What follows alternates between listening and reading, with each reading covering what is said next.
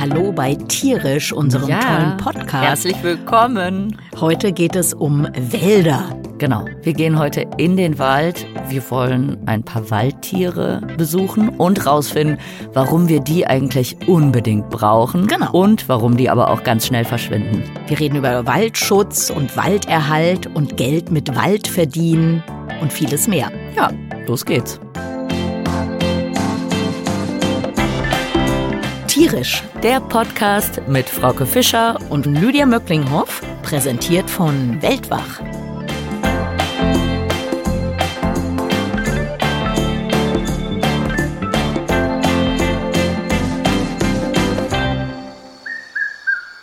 Oh Gott, soll ich jetzt Vögel bestimmen, Frauke?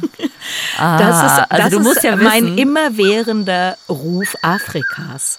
Ah, ja gut, da kann ich es ja gar nicht wissen. Ein Glück. Ich dachte, es wäre jetzt irgendein Vogel aus dem deutschen Wald, den ich unbedingt kennen muss, weil ich kenne mich natürlich super mit Vögeln in äh, Brasilien aus. Und hier bin ich sehr schlecht. Aber jetzt warte.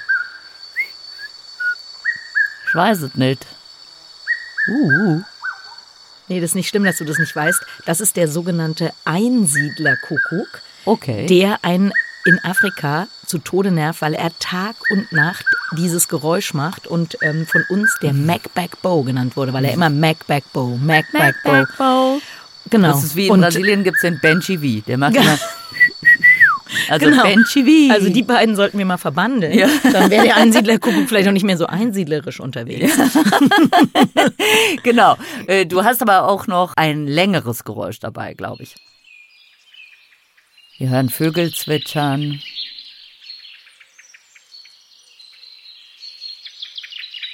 Man hört auch so ein bisschen diese Waldakustik, ne? Ja. So wie so in so einer Genau. Kathedrale, so ein bisschen hoch. Ja. Und man merkt schon, warum Wälder für uns wichtig sind, weil sie eine Erholungsfunktion Das haben. stimmt. Man wird sofort sehr viel ruhiger. Wir atmen alle mal kurz ein und aus, weil es wird heute auch so ein bisschen deprimierend. genau. Man muss aber wissen, dass 80 Prozent der Biodiversität auf dem Land lebt in Wäldern. Genau. Und das aber natürlich hauptsächlich in tropischen Wäldern. Das stimmt. Hier hören wir einen Wald aus den gemäßigten Breiten. Genau. Ne? Also quasi hier vor der Tür irgendwo. Genau. Aber ich würde sagen, dann wandern wir jetzt mal in die Regenwälder ab, Das weil die sind sehr, sehr wichtig für unsere Erde. Das wird jetzt keinen überraschen. Das wissen wir ja alle.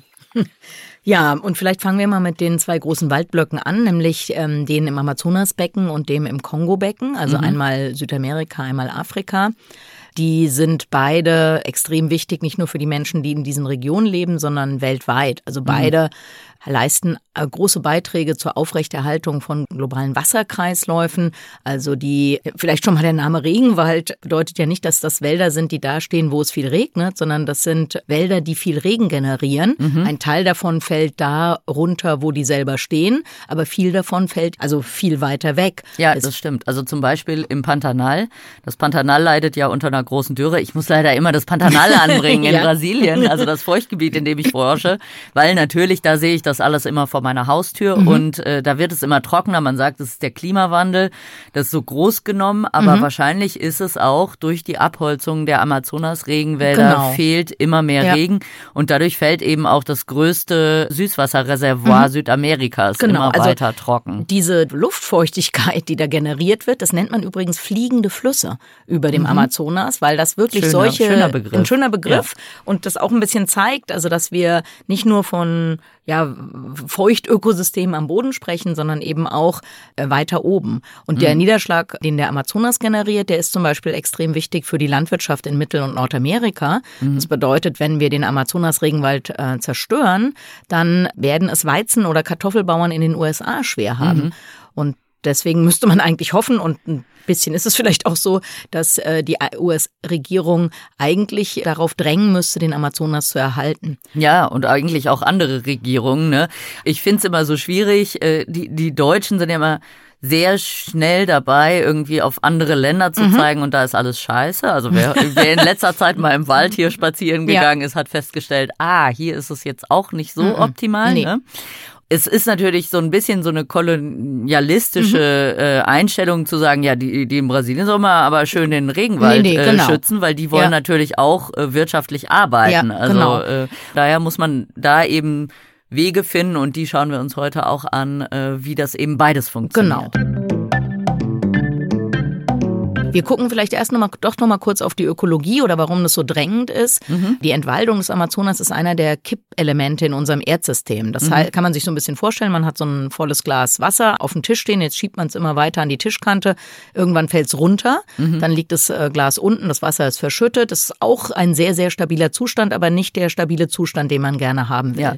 Und beim Amazonas glaubt man, dass bei einer Entwaldung von 22 bis 24 Prozent des Gesamtamazonas so ein Kipppunkt erreicht erreicht ist dann würde der Amazonas, auch wenn wir keinen einzigen Baum mehr fällen, langsam in ein Savannenökosystem mhm. übergehen. Das heißt unwiederbringlich. Genau. Dann können wir uns auf den Kopf stellen. Genau. Der Grund ist, äh, weil eben das äh, Wasser, das evaporiert, das verdunstet, fehlt und genau. somit der Wald sich selbst nicht mehr aufrechthalten mhm, kann. Genau. Und jetzt sind wir schon bei einer Entwaldung von 18 Prozent. Und Wissenschaftler sagen, okay, um sicher zu sein, weil das sind ja Modelle, wir sind uns ziemlich sicher, dass der Tipping Point bei 22 bis 24 Prozent ist. Aber weil es so ein wichtiges Thema ist und so unermessliche Auswirkungen auf uns alle hätte, sollten wir die Entwaldung bei 20 Prozent maximal stoppen. Mhm. Und da hast du natürlich ganz recht, dass wir können uns jetzt nicht hinstellen und sagen, hier Brasilien, lass das mal. Denn ja. für uns ist das echt wichtig, dass ihr den Wald erhaltet. Ähm, jetzt sind wir bei den Problemen gewesen, aber wir sind vielleicht jetzt auch, dann wollen wir mal einen Blick auf die Lösung werfen. Und eine Lösung wäre natürlich, dass man Länder, die viel Wald besitzen oder auf deren Territorium viel Wald ist, wie Brasilien, aber wie auch Gabun oder die Demokratische Republik Kongo in Afrika, dass man die für den Walderhalt bezahlt. Mhm. Denn im Moment ist es ja so, die Leute zerstören ja nicht Wald, weil sie so wahnsinnig gerne Wald zerstören, sondern weil das die Methode ist, mit der man Geld verdienen kann. Und das ist natürlich äh, Natürlich, total ja. bekloppt. Ja. Und das müssen, müssen wir ändern. Richtig. Und wir brauchen da viel größere Geldmengen dann natürlich, als wir jetzt durch Naturschutzprojekte zum Beispiel Richtig. generieren. Genau, und ein Weg ist ja zum Beispiel die CO2-Zertifizierung. Mhm. Ne? Mhm. Genau, also hat sicher jeder schon mal gehört. Also man kann ja Kohlenstoffzertifikate kaufen, also kann man auch Verschmutzungsrechte nennen. Also man emittiert CO2, weil man fliegt oder einen mhm. Industriebetrieb hat oder auch Landnutzungsänderungen betreibt oder was auch immer. Äh, das kann man ausrechnen, wie viel CO2 emittiert man und dann kann man ja Verschmutzungsrechte kaufen, also Rechte, das weiter zu betreiben. Kann man natürlich darüber diskutieren, ob das überhaupt so eine tolle Sache ist, aber mhm. ähm, so ist es im Moment. Und dieses Geld. Das heißt, man kauft die Rechte und dadurch finanziert man eben, genau, das genau, du gerade sagen. Wollte ich gerade sagen. Also angenommen, du, äh, keine Ahnung, du äh, fliegst jetzt nach Brasilien, ähm, mhm. dein Flug ähm, erzeugt CO2, dann kannst du Mach in dem Fall immer schön brav. Genau, machst du Kompensation. Ja. Die, das soll ja jetzt nicht, du willst ja nicht einfach nur Geld bezahlen, sondern irgendwo soll dein CO2 kompensiert werden, mhm. dein CO2-Ausstoß. Und die gute Lösung wäre natürlich, dass man sagt, na komm, wenn ähm, Brasilien, Gabun, Demokratische Republik Kongo, Indonesien, wenn die keinen Wald mehr abholzen, sondern vielleicht sich diese Wälder sogar regenerieren lassen, dann binden die ja Kohlenstoff.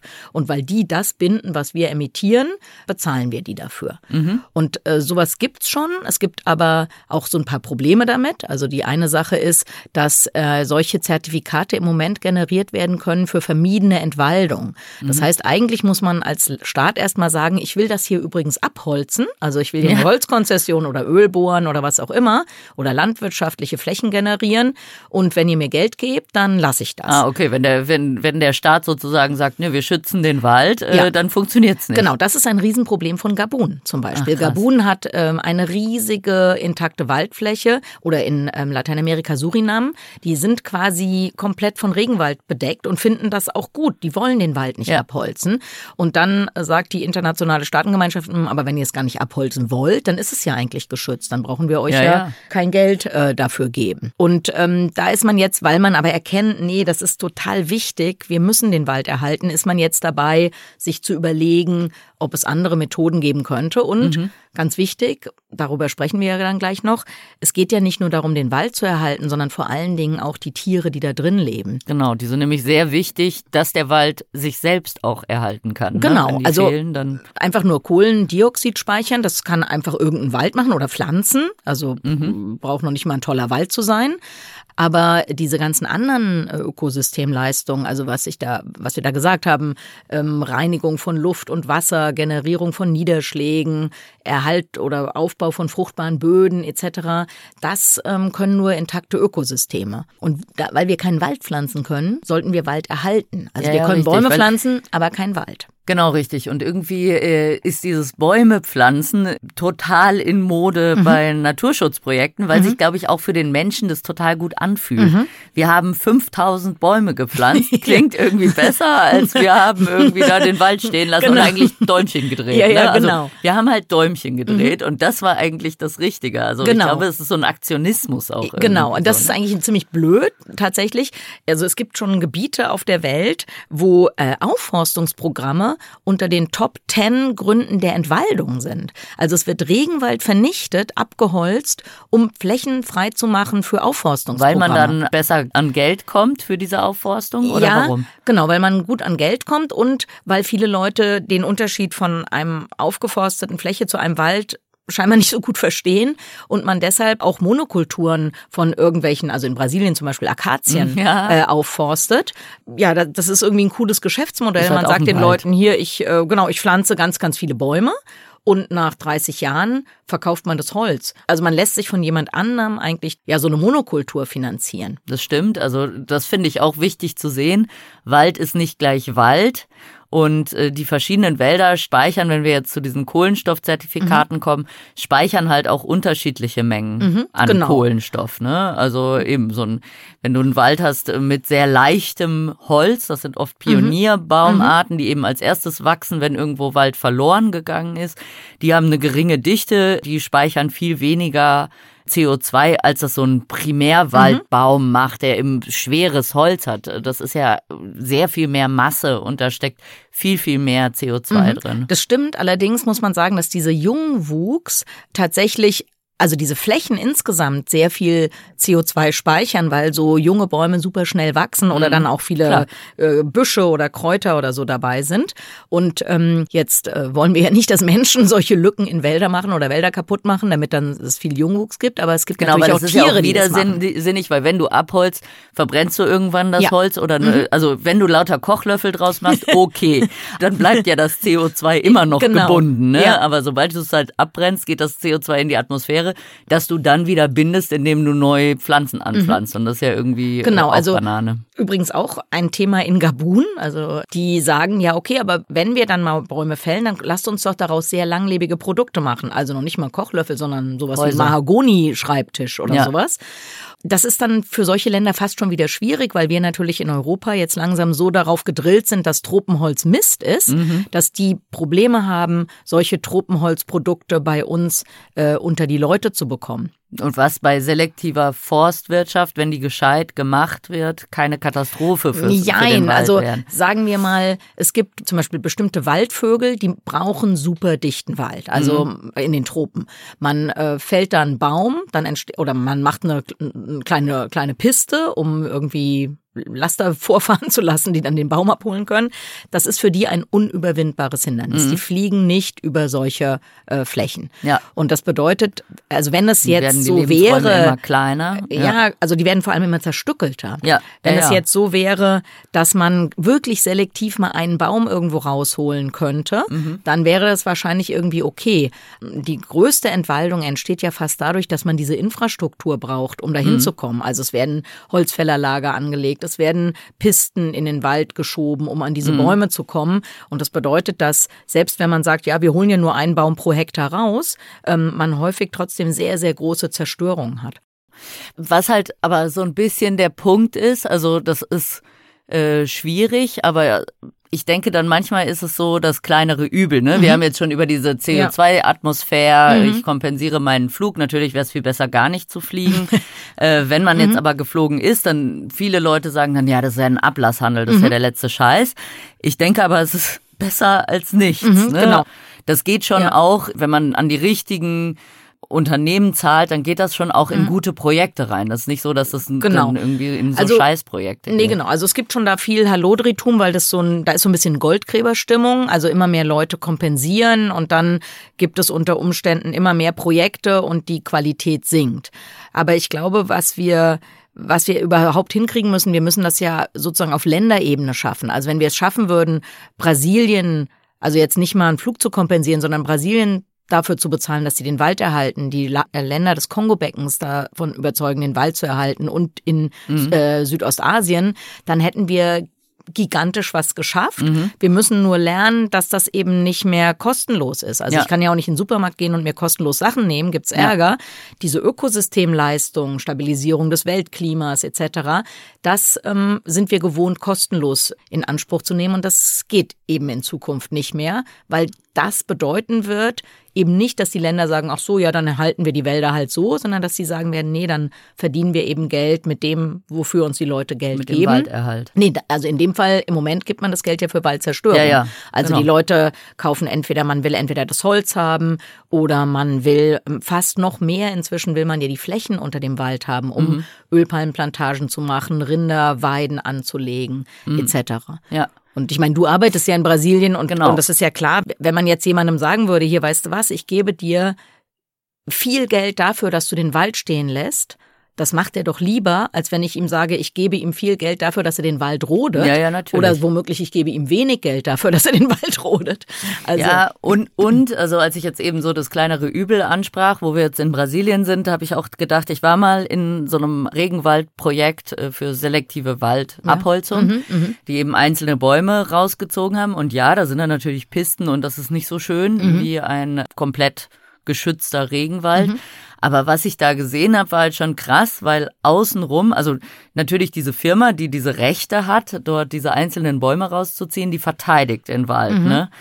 Und außenrum war alles kaputt mhm. durch illegale Abholzung und so weiter. Und was halt stand, war dieser ja. Waldteil. Mhm. Das heißt, leider, äh, glaube ich, äh, solange wir eben einfach kapitalistische lebende Menschen sind, die in großer Zahl auf diesem Planeten leben, müssen mhm. wir sehr viel diese kleineren Übel äh, genau. eben. Aber natürlich müssen wir uns auch ein bisschen darüber Gedanken machen, ob man nicht grundsätzlich Sachen genau. schlauer machen kann. Ja, also, ähm, also ich war ja auch schon in Brasilien und wenn ich mir dann angucke, dass äh, intakte Regenwälder gerodet werden dafür, dass ich dann eine Kuh auf einen ja, Hektar stelle, die so ein halb verhungertes Vieh am Ende ist, sowas geht irgendwie nicht. Ja. Und natürlich, was du angesprochen hast und nochmal mit dem kleineren Übel, und du hast auch Ablasshandel angesprochen. Man kann das natürlich alles irgendwie verurteilen und verdammen, aber ich glaube, was viele Menschen nicht unbedingt realisieren, ist, dass eben die Alternative, also wir haben, was du eben gesagt hast, dieser nachhaltige Holzeinschlag ist sozusagen ist das kleinere Übel.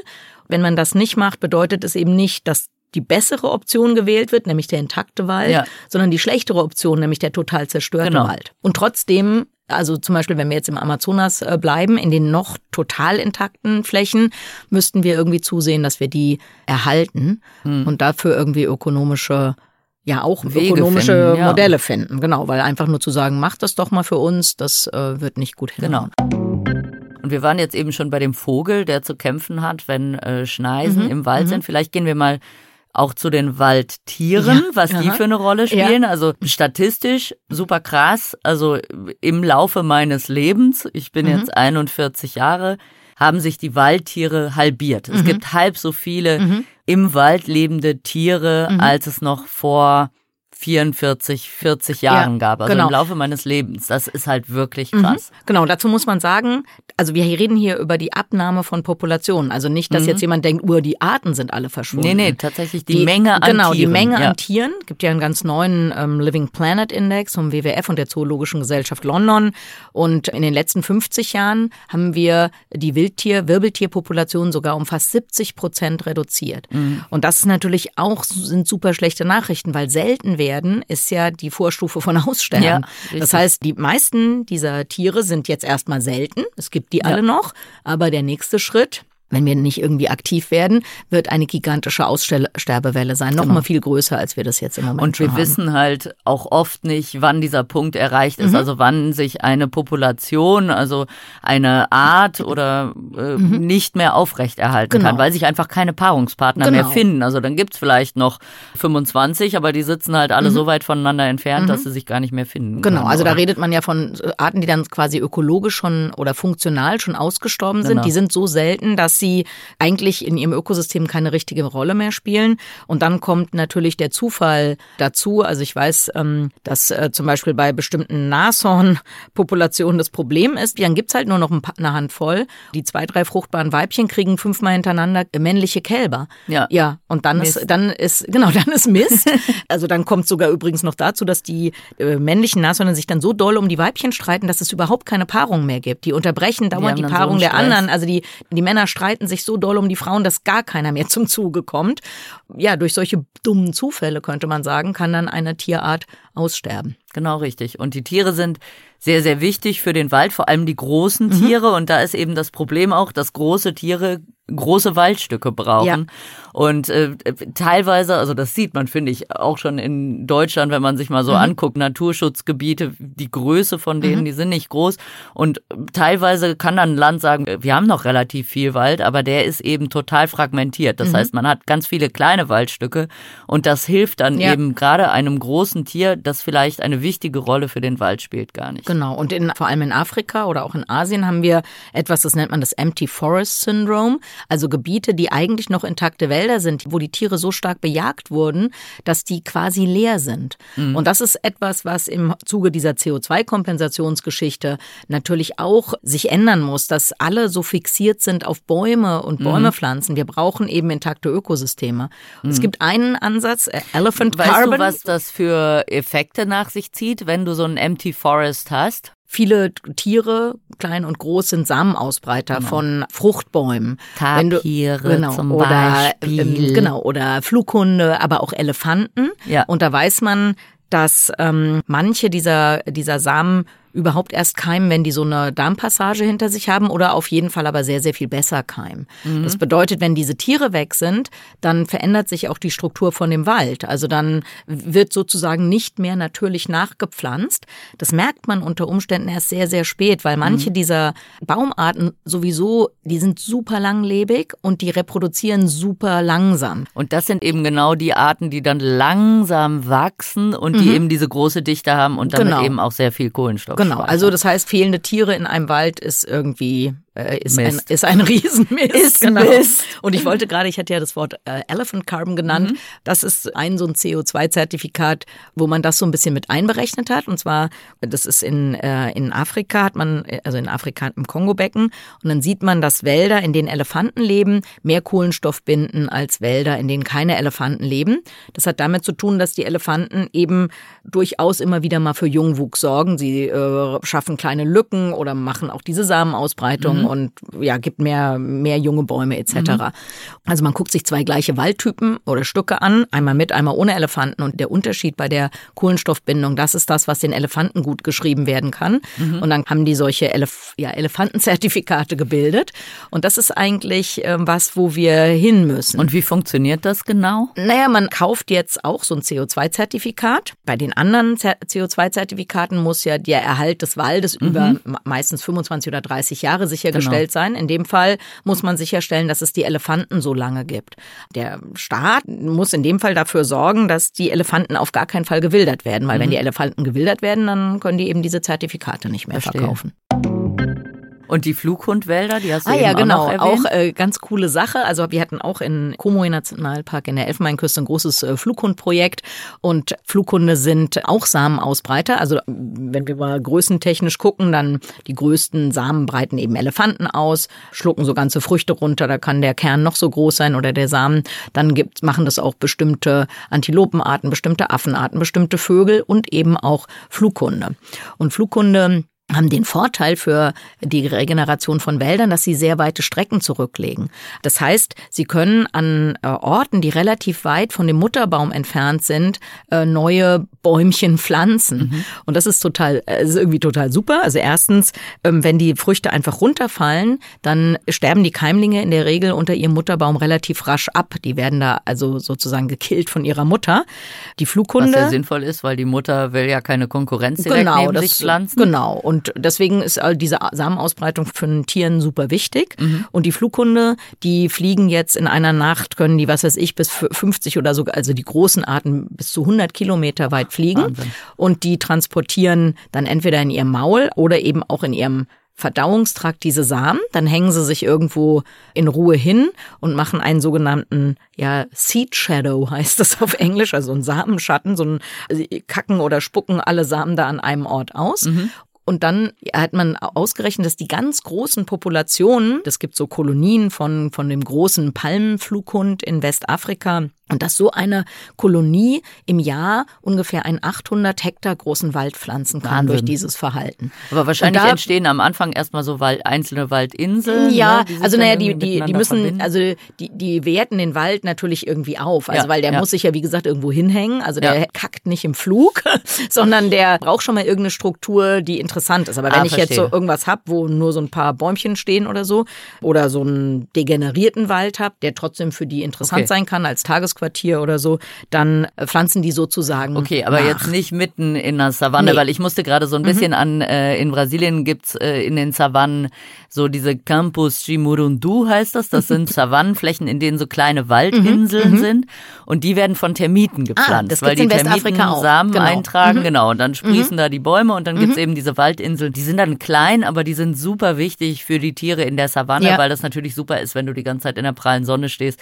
gehst du da mal hin genau. und hast ein bisschen Schatten. Ja, die sind auch häufig, wenn es Savan Savannenbrände gibt, bleiben die stehen. Also irgendwie genau, richtig, weil die dann geschützt. auch ein bisschen höher sind. Genau. Also eben auch ja. durch die Termitenaktivität sind die höher und bleiben deswegen dann auch mhm. eher übrig und haben eben auch eine größere Feuchtigkeit in ja, sich. Ne? Genau, das gibt's in genau. Westafrika auch. Und letzter, letzter Satz vielleicht noch zu den Flughunden. Ja. Da ist es eben auch so, habe ich vielleicht eben schon gesagt, aber dass diese Darmpassage diese Keimfähigkeit von den Samen erhöht. Mhm tatsächlich, also jetzt könnte man ja sagen, naja, dann sterben halt die Flughunde aus, dann kann man ja eine Baumschule machen und was mhm. weiß ich, aber ein Mensch in einer Baumschule würde nicht so viele, ja, so, so kleine Mini-Bäumchen hochkriegen wie ein Flughund äh, ja. oder eine Kolonie von Flughunden in einer, so, schon in einer Nacht schafft. Genau, also zudem gibt es auch so eine äh, so Forschung über Aufforstung bei Wäldern und tatsächlich hat man festgestellt, so viel man sich auch Mühe gibt, äh, man schafft es nicht, das zu machen, was eben Tiere machen und was die mhm. Natur macht. Das heißt, einen natürlichen Wald nachzustellen. Mhm. Selbst genau. wenn man sich genau angeguckt hat, welche Arten da eigentlich sein müssen, man bekommt das nicht hin, ja. wie die Flughunde. Und dazu muss man ja mal sagen, Tiere machen das alles schon kostenlos und mhm. selbst bei schlechter Bezahlung macht ein Mensch das eben nicht kostenlos, hoffentlich. Ja, also diese tiergepflanzten Wälder sind ökologisch und auch ökonomisch irgendwie sinnvoller. Und das heißt aber, also wir haben über CO2-Zertifizierung gesprochen. Mhm. Ein wichtiger Weg wäre unter anderem, dass man Artenvielfalt zertifizieren genau. kann eben nicht nur, egal welcher Wald da steht. Wie gesagt, es gibt auch blöde Wälder, äh, die eigentlich Blödsinn sind und trotzdem mhm. kannst du sie zertifizieren.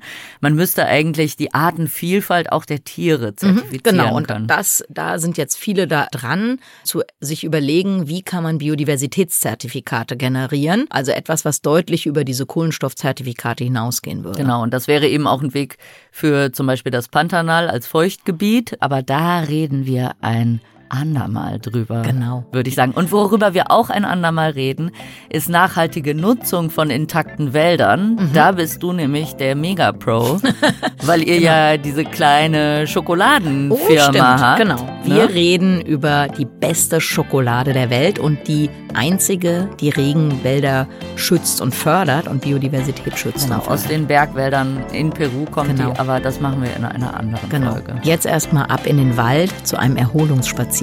Das stimmt. Geht alle vor die Tür.